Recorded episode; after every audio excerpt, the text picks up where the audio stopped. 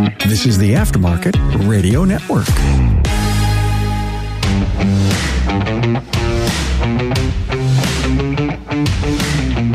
Welcome to another episode of Business by the Numbers. I'm your host, Hunt Demarest, CPA with Parmelis and Associates. A lot of my clients are their own landlords, and on the surface, it's pretty simple. Pay yourself rent, pay that rent from your shop to your LLC.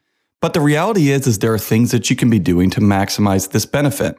This is exactly what we're going to talk about this week. Before we get into that though, I want to have a quick word from our partners who make business by the numbers possible.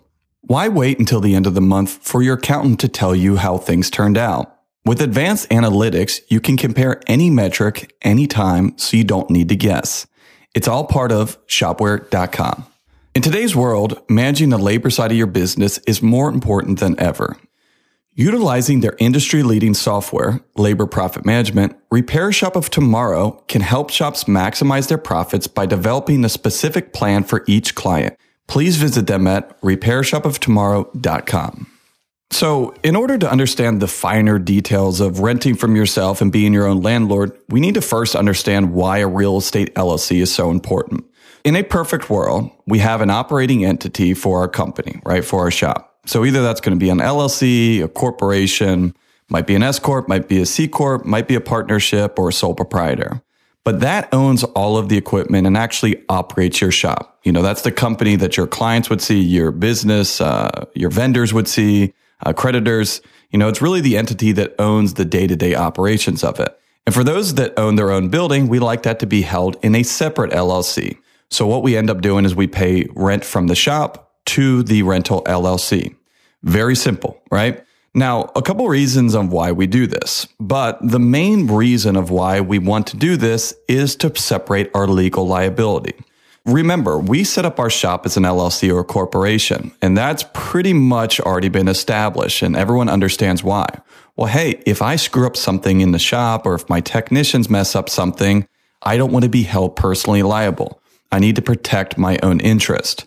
But a lot of times we don't see that happen on the real estate side. A lot of people don't understand too that, hey, this is a commercial property. There is liability that comes along with this that we need to again make sure that we're personally protected from it. And furthermore, we need to make sure that not only are we personally protected from it, but if possible, be able to also protect our operating entity or our shop. Now, some people think that we do this for tax purposes, which we really don't because it doesn't actually affect your taxes if you're paying rent to yourself versus if you owned it all under one umbrella corporation. The reason is, is because rental expense, if you're paying it to yourself, actually does not give you any sort of tax deduction. And what I mean by that is this. So think about if you have a shop and you pay yourself $100,000 in rent.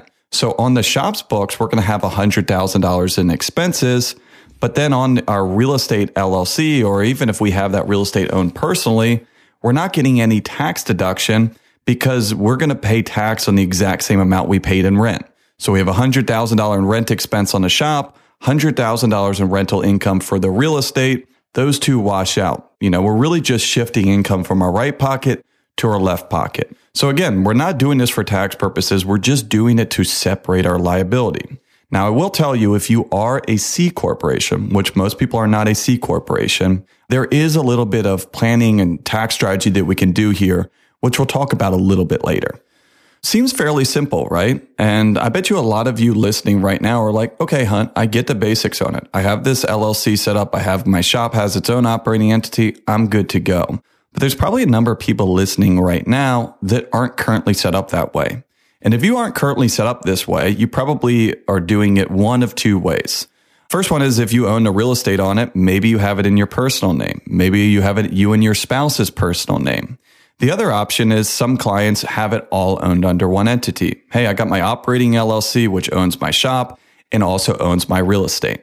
So let's say that you had option one. Let's say that you're sitting here right now and are thinking to yourself, hmm, I think I'm actually on the title of this real estate, or I think me and my spouse are actually on the title of this real estate.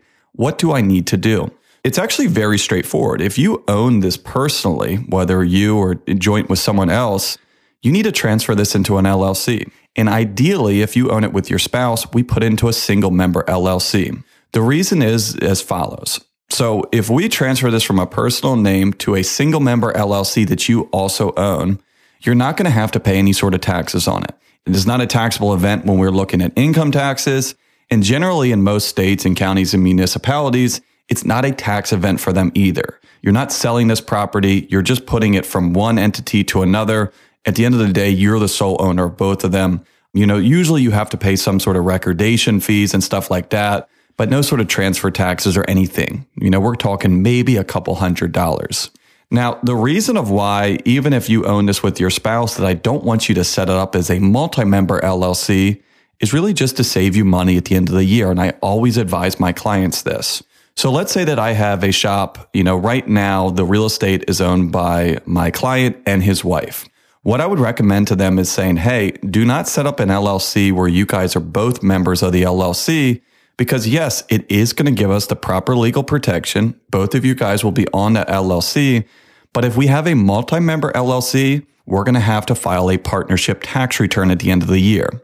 Again, doesn't give us any tax cost or doesn't really provide a detriment that way, but you're going to have to pay to do an extra tax return. However, if you just pick either you or your spouse to own that real estate, that is now a single member LLC. So we can file that as a schedule on your personal taxes.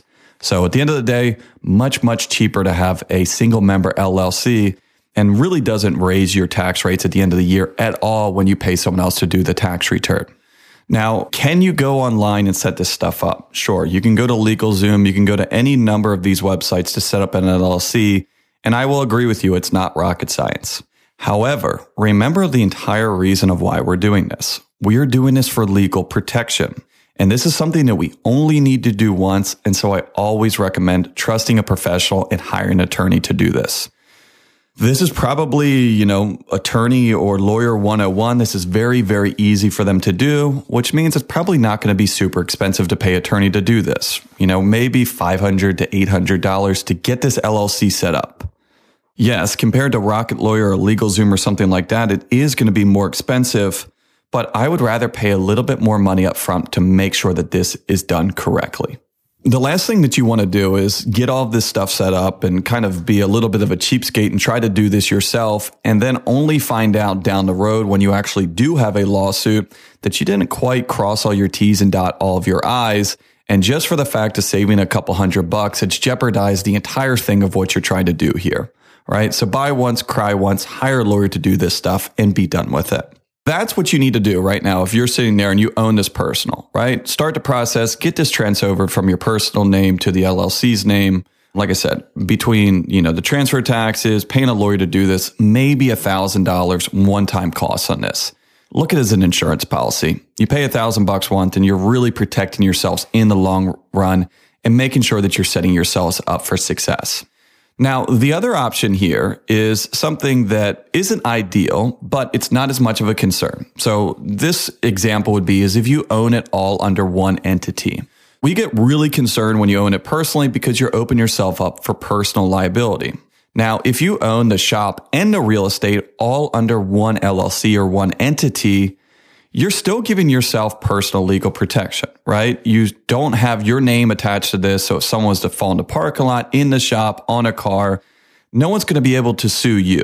However, we have all of our eggs in one basket. So if someone sues us, whether it's a real estate issue or a shop issue, both the real estate and the shop are, you know, kind of at risk there. Now, again, right, we're still protecting ourselves personally, so there's not a huge concern on it, but ideally we have those two split out. Now, what are your options if you have it all owned under one entity? Now, honestly, you probably don't have a lot of wiggle room here. Because remember, if you own this personally, we can transfer it into an LLC, no taxable event, nothing going on there. However, if we wanted to pull that real estate out of an LLC and put it into another LLC, the only legal way to do this would be to sell it to yourself. And IRS rules are is if you sell something to yourself, you need to do it at a fair market value. So let's say 10 years ago, you set all this stuff up. The building at that point was $500,000. Now it's worth a million. So if you wanted to truly get this business out of your operating entity into a separate one, you would have to quote unquote sell it to yourself for a million dollars, pay the capital gains tax on it, and then you'd be able to transfer it. we almost never, never, never do this because while it's not a perfect situation to have it all owned under one, it is not worth paying all the tax and all of the kind of added expense that go along with it to get out. And realistically, hopefully it never comes up. It's not the end of the world. You're protecting yourself legally. But, you know, we do have a little bit of a downside here if it's all owned under one. When you started in this business, did you really think that cars would be driving themselves? And that people would be buying cars online without test driving them? I don't think any of us did. Yet that's exactly what is going on. On the repair side, the auto industry is changing fast. Customers expect quick answers and proof that they need the repairs that you recommend. They want to pay you while buying a coffee, then rate you on Yelp after picking up their keys. So why stay in the past? A shop owner named Carolyn asked herself the same question, so she created an online shop management system that automates the stuff you do over and over again. She and her team added texting in every step in the process from booking your appointment to posting that stellar review. They learn from their customers just like you learn from yours, and it's the system that's leading the industry into a bright future. Find out more about this and other things at getshopware.com. In today's world, managing the labor side of your business is more important than ever. Utilizing their industry leading software, Labor Profit Management, Repair Shop of Tomorrow can help shops maximize their profits by developing a specific plan for each client. Do you know what your effective labor rate is? Do you know your technician's efficiency and productivity? Do you know how much profit dollars each technician is adding to the bottom line? If the answer is no, then this Napa Auto Care endorsed program from Repair Shop of Tomorrow is the program for you. Developed for shop owners by shop owners, this program will help you become more profitable on day one. Utilizing their unique labor management systems will allow you to work smarter, not harder. For more information about their programs, please visit them at repairshopoftomorrow.com. The biggest question that comes up is when people get concerned about this is, Hunt, I have the business and the real estate all owned under one entity. What happens when I ultimately sell my shop? Am I going to be forced to sell my real estate as well? And the answer is no. It's not going to negatively affect you. It's just going to be done a little bit differently. So the reason it doesn't affect you when you sell your shop and want to hold on to your real estate is when you sell your shop, you're doing an asset sale, which means you're not selling the entity and everything that's owned underneath it. You're selling assets, or in this case, specific assets. And so what this would look like, and we've seen this a number of times, is I own a shop and I have, you know, all my equipment, all my inventory, and the real estate owned under one entity. I want to sell this to someone else, but I still want to play landlord. So what it would look like is an asset sale where I'm going to sell my equipment, my list, my customer list, my goodwill, my name, my reputation. I'm going to sell all of that out of my entity. However, I'm not going to sell my real estate. That is not included in this asset sale. I sell my business, I get my money for it, and now in my operating entity, the only thing that is left over there is my real estate. And so now what happens there is this operating entity that used to be my shop now is surviving, and the only thing it still holds is the real estate. Now I have an entity that I can use to just collect rent from my new tenant, pay the taxes, pay my mortgage just like anything else. Now, there's a little bit more planning that needs to be done because if you're an S corporation and you only have the real estate in there, probably doesn't make sense to be an S corporation anymore. But at the end of the day, I just want to kind of let you know that it doesn't really make a big difference to be able to have a seamless transaction or sale here, even if the real estate is all owned under one. Now, what if you already have this set up perfectly? You got a operating entity, you got a real estate entity. This is what we're going to start to dive into. The most common question about this is if you have this stuff already set up correctly is, well, Hunt, how much rent should I pay myself? There's a couple things that we need to be mindful of here. Overall, we have to pay ourselves fair market value rent in order to protect ourselves legally, right? And so if we're trying to ask an outside party or a lawyer trying to sue us that, hey, you need to respect these two entities as freestanding entities themselves, that we need to be able to prove that, hey, they are actually their own freestanding entities, meaning they look and smell like they are unrelated, meaning we're paying ourselves fair market value and each entity is paying their fair share of expenses. First and foremost, the biggest risk here is let's say that you have a real estate entity, but you're not actually paying rent or you don't have a lease. it's not going to look good. I know a lot of people kind of do end of year adjustments, they reclassify distributions and call those rent, but I want this to look and smell as legitimate as possible. So not only am I going to pay myself rent, I'm also going to draw up a lease between my two entities, just like I would if my landlord was someone unrelated. Now, compared to setting up the entity itself, I don't really advocate getting a lawyer involved in setting up this lease. If you're extremely risk adverse or you have a good relationship with your attorney and they're not going to charge you a ton of money, great. Go and have an attorney draw up this lease, but it's really not that, I shouldn't say it's not that imperative. In my opinion, it's not the end of the world here. I think the more important thing is to have that lease, not specifically the details in it. So, like I said, if you want to have a lawyer go do this, great. But there's also a lot of ones online. You know, most people do a triple net lease, which we'll talk about a little bit later here. But if you go online and say, you know, commercial lease example, triple net lease example, there's a lot of ones out there that you can put something decent in there. So you have this all formalized and it's going to look pretty darn good. Now, as far as how much rent we are actually going to pay ourselves and what we need to put into that lease, the biggest thing here is like we talked about before is, you know, it's not really saving any money on taxes. We're taking money out of our left pocket, putting into our right pocket. But in the biggest extreme, the thing we do not want to do is we do not want our real estate entity to show a loss. The reason we do not want a real estate entity to show a loss is let's ignore how that would look from, you know, an outsider's point of view. Well, hey, why would a landlord ever rent to someone if they can't even cover their expenses?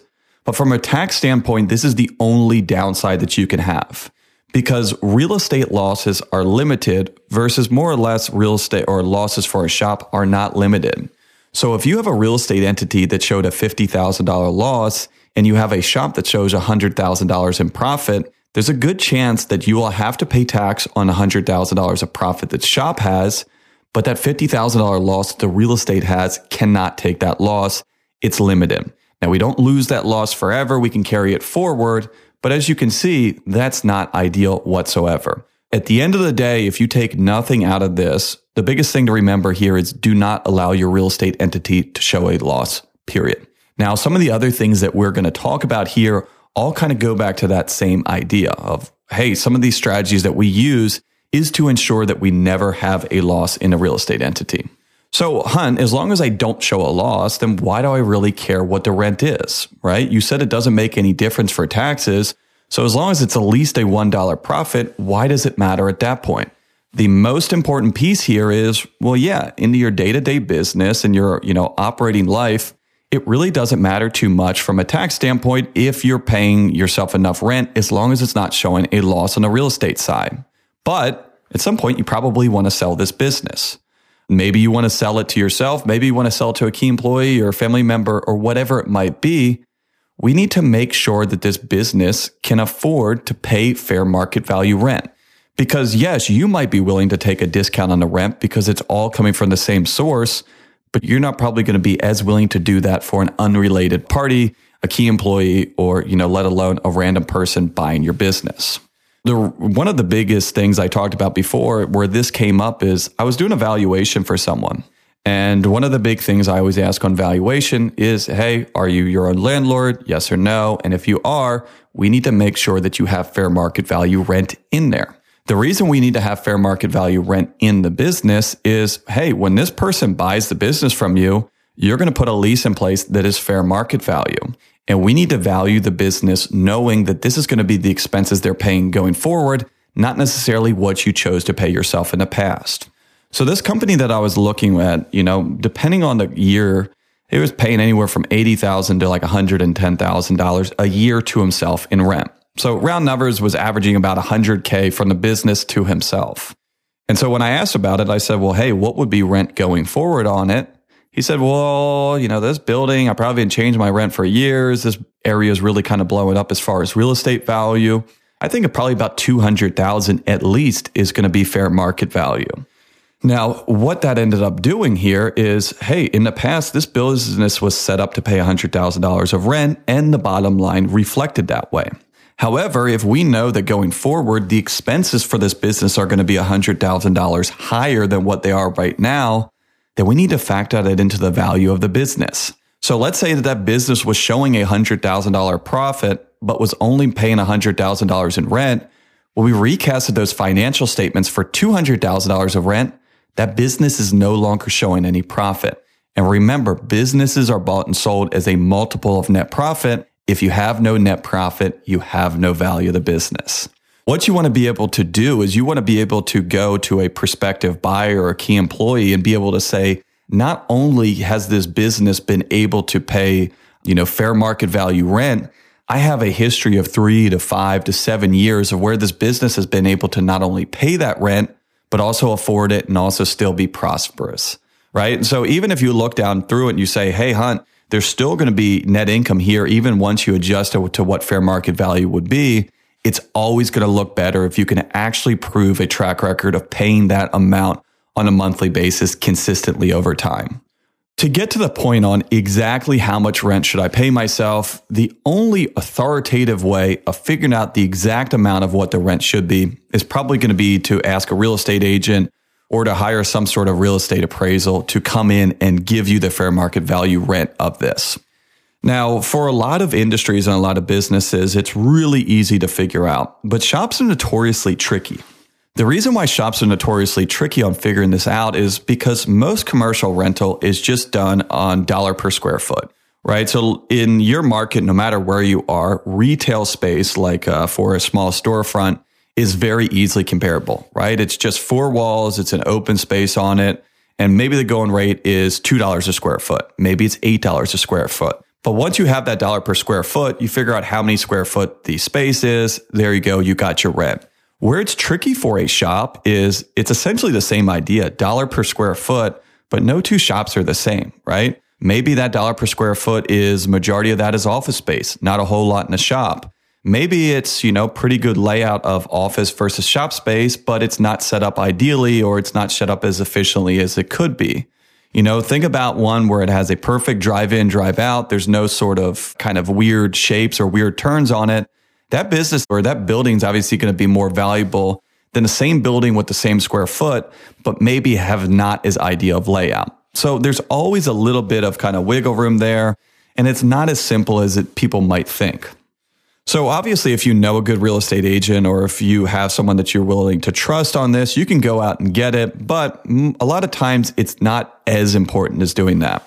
So, what I usually tell people is that you can use a 10% rule, or in other words, a 10% cap rate to figure out at least if you're kind of in the sweet spot of this. Because in that example before, if this person was paying, you know, 195,000 and the rent going forward is going to be 200, yeah, I'd rather be already showing at least that, but we're extremely close and materially about the same here. And where this 10% rule comes into play is for my clients that have no idea if they are even close. And so what I always do is I kind of give them a quick quiz, right? And so let's you just use that same $100,000 example. And I'm talking to them and maybe I'm doing an evaluation. Maybe it's just a monthly client. And I say, all right, we're paying about $100,000 in rent. You know, where do you think as far as fair market value is that? And they say, Hunt, I have no clue. I think it's pretty close, but I just don't know. So what I always ask them is I say, well, hey, rough numbers, how much do you think that that building is worth? And if they come back and they say, hey, Hunt, I think it's probably worth about a million bucks, then I say we're probably right in the ballpark. Because the way this 10% rule works is you take whatever the building value is and multiply times 10%. So if we have a million dollar building, we multiply times 10%, we get $100,000. That means that your annual rent on a million dollar building should be about $100,000 a year. I don't use this in the absolute sense because obviously these are rough figures on it, but I at least can kind of do a smell test or a sandy check to know we're in the right area.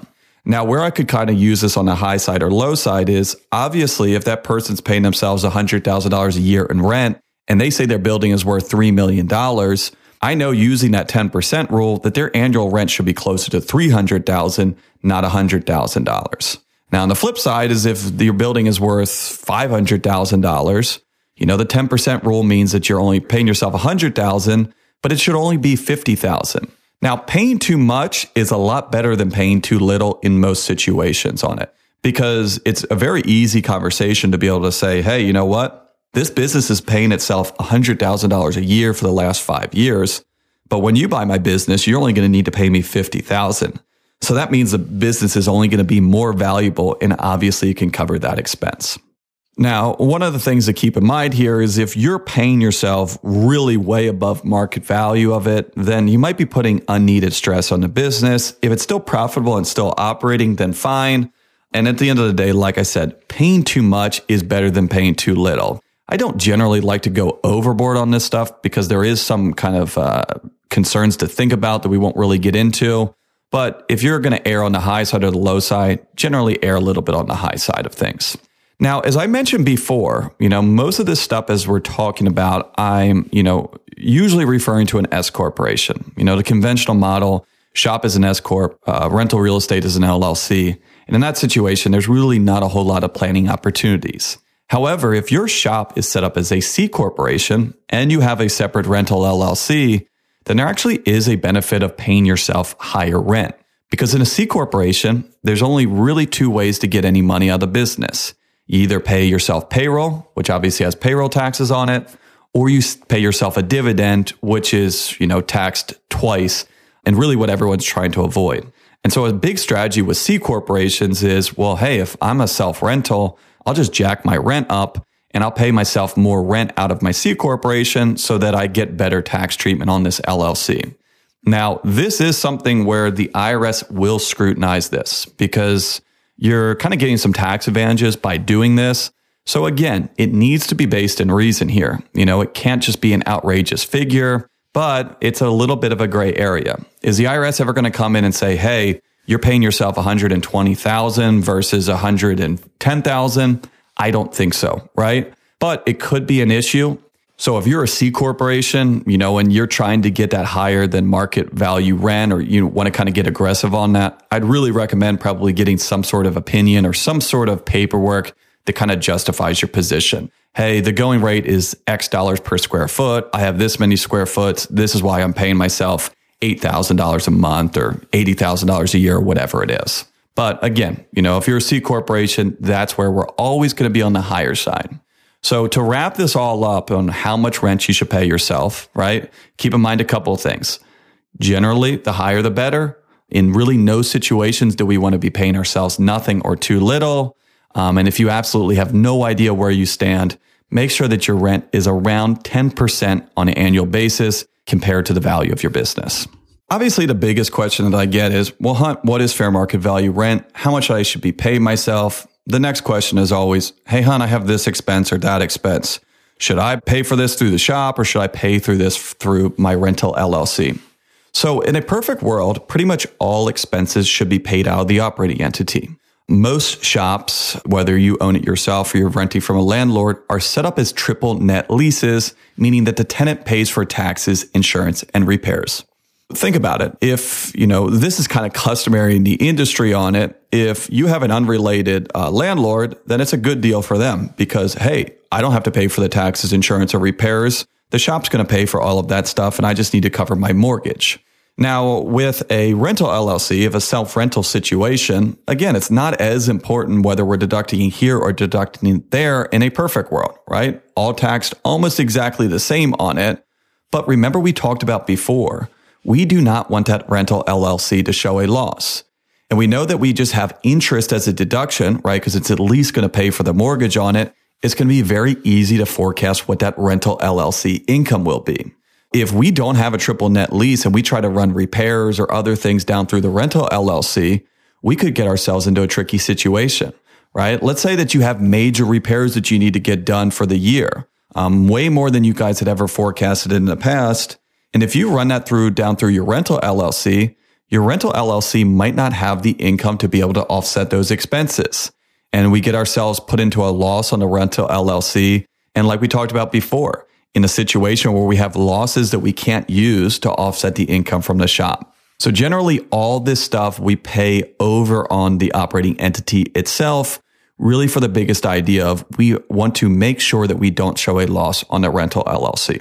You know, that's obviously the day to day stuff. The taxes, insurance, repairs, got it. All of that should be over on the shop. What about some other things that we do or common things that come up? One example of those is leasehold improvements on the shop. What a leasehold improvement is, is improvements or renovations done to the building or done to, you know, the land itself that don't expand the existing square foot of your shop, right? So let's say that you get new signage. Let's say you get new siding. Let's say you get a new roof, new floors done, redecorate the waiting area, new lighting in the shop, right? All of these things that we're improving the real estate, but we're not actually adding any additional square footage of the shop itself. All of these leasehold improvements, we're going to run down through the shop. The biggest reason we're going to run down all this down through the shop is things like this, leasehold improvements that don't expand the existing square footage of your business qualify for accelerated depreciation. So let's say that I do a major renovation. I redo my waiting area, I redo the break room, I redo the offices, and I spend $150,000. If I put that through my rental LLC, unless I'm showing a ton of profit over there, I'm not even going to be able to take all of that losses this year or probably in the next couple years just because of the magnitude of what we spent. However, as long as my shop is profitable on this, I can take that full loss over on the shop. And even if it puts us into a negative income type situation, I can still take that loss. So for the leasehold improvement, since we're allowed to take accelerated depreciation on it, we want that on the shop to again maximize our tax deduction and ensure that we don't have a loss on the real estate. Now, on the other side of things, what happens if you want to have an addition? Right? I was just talking to my client the other day that has four bays right now and it's going to go out to nine bays on it. So pretty much doubling the square footage of this. So that would not be considered a leasehold improvement or not a qualified leasehold improvement where we can take accelerated depreciation. So for really two reasons here, right? First thing is the tax treatment isn't as good if you do an addition. So the tax treatment on doing an addition is essentially like you bought a whole nother building, you know, and in different cases, um, it can be a little bit uh, tricky here, but more or less, if you buy a building, you get to depreciate the cost over 39 years not the best tax deduction, not something that we're overly concerned about killing our income or putting us into a loss situation. Also, if we're making an addition to the property on it, we're actually adding more real estate. So it only makes sense that the real estate entity owns that. You know, compared to the improvements, it's, hey, the property is still exactly the same. We're just making it nicer. In this situation, hey, we have a bigger building now. So not only do we want to take that through the LLC, but as we talked about before, if I'm doubling the square footage of my building, then I need to go back and I need to update on what this operating entity should be paying me in the form of rent as well. Improvements on the shop, additions on the rental LLC. So the last thing I'm going to put in here on who should pay for what expenses is a question that comes up sometimes, not a lot, but I wanted to mention this here. And so some people say, well, hey, Hunt, to kind of separate my liability, should I actually have my real estate company own my actual equipment? Right? And so the operating entity itself does not actually own in the equipment. It's leasing not only the building, but also the equipment itself to the operating entity. I do not like to do this. The reason is, is we lose that distinction between the two entities in a lot of situations here. What I mean by that is, you know, the whole idea of what we talked about this entire episode is kind of mitigating our losses or kind of segmenting those risk into two different entities. So remember, someone slips and falls in a parking lot, they're suing the rental LLC. We forget wheels on a car, they're suing the operating entity or the shop itself. But we kind of have a clear distinction between the two. However, if you have the rental LLC also owning the equipment that, you know, the operating business is actually using to work with, those lines are not as clear as they were before. And it really kind of blends the whole thing together. Now, at the end of the day, if you get sued, they're going to name anyone and everyone on it. But since we don't get any added benefit by having that equipment, arguably we have some downsides because it limits our availability to deduct some of these expenses on it. We do not like the rental LLC to own the equipment. At the core of it, rental LLC should be only owning the real estate, any additions to it, and really the only expense they should be paying is the mortgage and the associated interest on it. Everything else should be done through the shop you know and if you have any sort of kind of questions on it you know talk to your accountant talk to your cpa and ask these kinds of questions and another thing is it's not the end of the world if you kind of messed up one place or another because it's something that for all of our clients we take a look at the end of the year and what I mean by that is if I have a client that did a bunch of renovations and they ran it through their rental LLC and we're not going to get a benefit for it, there's ways that we can recategorize that and say, hey, you know what? It was paid for by the rental LLC, but we're going to recognize this over on the shop and vice versa. So as long as you haven't closed out the tax return on it yet, not the end of the world. Just make sure that you're kind of abreast of these things and asking questions so that you're not making a mistake that, you know, is as simple as a paperwork issue, but could cost you some tax money. To wrap this all up, you know, when done correctly, a rental real estate LLC is very simple, an easy way to mitigate your liability of running your business. It also should now be an income stream for you to generate and keep cash. Once this is in your rental LLC, you can do as it as you please. You could use the reserves for a rainy day, right? A lot of my clients, you know, pay themselves higher than what they need to cover the mortgage, not only to be at fair market value, but also to kind of use as a savings account. If you have that savings account or if you have those reserves, you could also use it to pay down extra on the mortgage. Now, a little kind of uh, tip here. If your mortgage is really cheap interest right now, 4% or something like that, I'm probably not going to use it to aggressively pay down my debt just because, like we talked about, rates are so high. But if you want to, I'm never going to be mad at it. Paying down debt is generally always a good thing. And lastly, obviously, if you have these extra reserves in your rental LLC, you are the LLC, you are the sole owner, or maybe you and your spouse are sole owners of this rental LLC. So you can take distributions out of that company. You're going to pay tax on it. Obviously, you've already done that. But any money that's left over there is free to do what you want to do with, right? So if your rental LLC has 50,000 in the bank account right now and you take a distribution out of there, it is not going to positively or negatively affect your taxes whatsoever.